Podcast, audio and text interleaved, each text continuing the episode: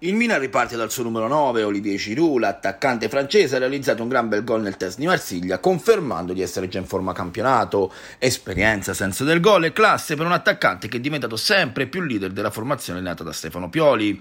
Il legame tra Olivier Giroud e il mondo Milan è forte e sincero, di stima reciproca, ed è destinato a durare ancora a lungo. Nei piani di Frederic Massara e Paolo Maldini c'è la volontà di prolungare di una stagione l'attuale accordo in scadenza nel luglio del 2023.